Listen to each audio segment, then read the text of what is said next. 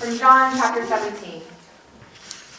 After Jesus had spoken these words, he looked up to heaven and said, Father, the hour has come. Glorify your Son, so that the Son may glorify you. Since you have given him authority over all people, to give eternal life to all whom you have given him. And this is eternal life, that they may know you, the only true God, and Jesus Christ whom you have sent. I glorified you on earth by finishing the work that you gave me to do. So now, Father, glorify me in your own presence with the glory that I had in your presence before the world existed. I have made your name known to those whom you gave me from the world. They were yours, and you gave them to me, and they have kept your word. Now that they know that everything you have given me is from you, for the words that you gave to me I have given to them, and they have received them, and know in truth that I came before from you, and they have believed that you sent me. I am asking on their behalf. I am not asking on behalf of the world, but on behalf of those whom you gave me, because they are yours. All mine are yours, and yours are mine, and I have been glorified in them. And now I am no longer in the world, but they are in the world. And I am coming to you. Holy Father, protect them in your name that you have given me, so that they may be one as we are one. The Gospel of the Lord. Praise to you, O Christ. You may be seated.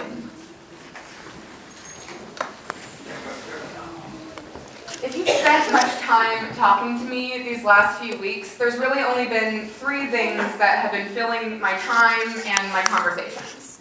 The first and most obvious is the excitement, joy, and exhaustion that my husband Greg and I find in our eight week old baby Hadley. I find myself showing pictures of her to strangers, talking about her long fingers and her giant eyes, and how eventually six hours of sleep just sort of becomes enough. Maybe. The second topic that has filled my conversations has been returning to Bethany from maternity leave. I really did miss it here. I missed our community. I miss participating in ministry with all of you and to be able to gather together. And then the third, third subject that seems to come about in a lot of my conversations in random ways, and it probably doesn't belong in any of them, is that I recently joined a workout studio and I'm pretty obsessed with it. I won't bore you with the details, as many of you have already suffered from me going on and on about these group fitness classes, but it's been great. And on Tuesday this week, it was in one of those group fitness classes that I sort of had an epiphany about our text for today. Because generally, as I prepare the message for each Sunday, I read through and pray over the scriptures the Sunday or Monday beforehand. I try to get them into my brain and sort of create a space that maybe the Holy Spirit will do something. And on Tuesdays, I spend time doing research, creating outlines, and if I'm on a roll, hopefully I might even get a first draft done. But not this week. I read through the text on Sunday, again on Monday, and Tuesday I filled my page with notes, questions, and topics for sermons because between Acts, Peter, and John, well, there was so much going on, I wasn't really sure where to go. I was able to come up with like 10 different starting points for 10 different sermons, and I couldn't really get moving forward from there. I felt blocked, and then I sort of felt inadequate, and I wondered if maybe I was just too tired, and then I wondered if there was enough coffee in the world to get my brain working again. But eventually, I decided to take a break, and I set down my notes and my research, and I went to my Tuesday afternoon fitness class. While reaching up and down with weights and breathing and sweating, I continued to think about our text. I thought about the way Jesus was actually praying to God for his disciples in our text from John. And I thought about those disciples sometime later watching Jesus ascend to heaven from Acts. And I kept thinking about how those disciples just stood there, looking up to the heavens after Jesus lifted away from them. And all the while, amid thinking and reaching and breathing and sweating, I found myself looking up too. But I wasn't really looking up towards heaven, I was looking up towards the clock. Every few minutes, I feel my calves burning, and I would look up at the clock to find that no time had passed at all. I watched my legs shaking beneath me, and I look up to see that somehow we still had 30 minutes left. I feel like I couldn't go on anymore, and I would look up and be so discouraged by that seemingly never moving clock. And I found myself looking up because I felt frustrated, I felt inadequate, unable, unsure of whether or not I could go on, hoping that it would be over soon. And as my body burned and shook, I felt kind of broken. I caught myself standing there, looking up. Epiphany! Like the disciples in Acts, I was caught looking up instead of looking forward. As the disciples watched Jesus disappear from their view, they couldn't stop looking up. I wonder if they felt inadequate, if they felt unable, if they felt as though they were unsure of whether or not to go on. I wonder if they felt afraid or if they felt broken. And as we find out that their gaze was definitely going towards the wrong direction, the two men who appear are presumably angels, and they come and speak to the disciples who are standing there, and they ask them, Men of Galilee, why do you stand looking up toward heaven? These angels point the disciples away from whatever self doubts, fears, or brokenness they are feeling, away from looking up towards heaven and towards the promises Jesus made to them. And so the disciples stop looking up and they start moving forward. They go to gather together with the other disciples to pray together, to prepare for what is coming next. They look forward together in community. Because Jesus told them that they will be the witnesses to the ends of the earth Jesus prayed for them, hoped for them, so much more than standing in one place looking up. In Jesus' prayer to God, he is praying for the disciples, but also praying for all who God gave him. And since, as Jesus says in verse 2 of this prayer, that God gave him authority over all people, Jesus is praying for all people.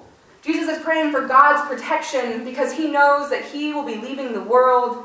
And as Jesus says, they, the disciples, us, we are in the world. Jesus doesn't want us to be looking up, waiting for him. Jesus doesn't want us to be looking up at the clock, hoping that he'll be here to fix everything soon. Jesus doesn't want us to be looking up, getting stuck on our own inadequacies, our own brokenness, our own fears or self doubts.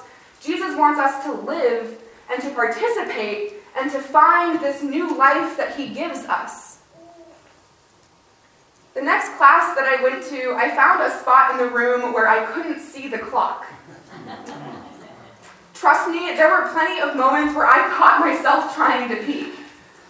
But every time I looked up to that corner, rather than being able to see the hands of the clock in my own inadequacy, I found myself looking forward and seeing myself in the mirror, participating, moving forward into the next part of class and finding some strength, some confidence, and something new in myself. In Jesus' prayer in our text from John, Jesus asks God to protect us because we are in this world, because Jesus wants us to participate, to live, to look forward to what's next, and to look forward to what it means to be in this world. And to be in this world for Jesus means to be the hands and feet of Jesus, to be Christ's hands and feet in this world after he has left it, to participate until Christ comes again, to be in this world as children of God, as part of the body of Christ together, and to be witnesses to the love and mercy we have been given in Jesus.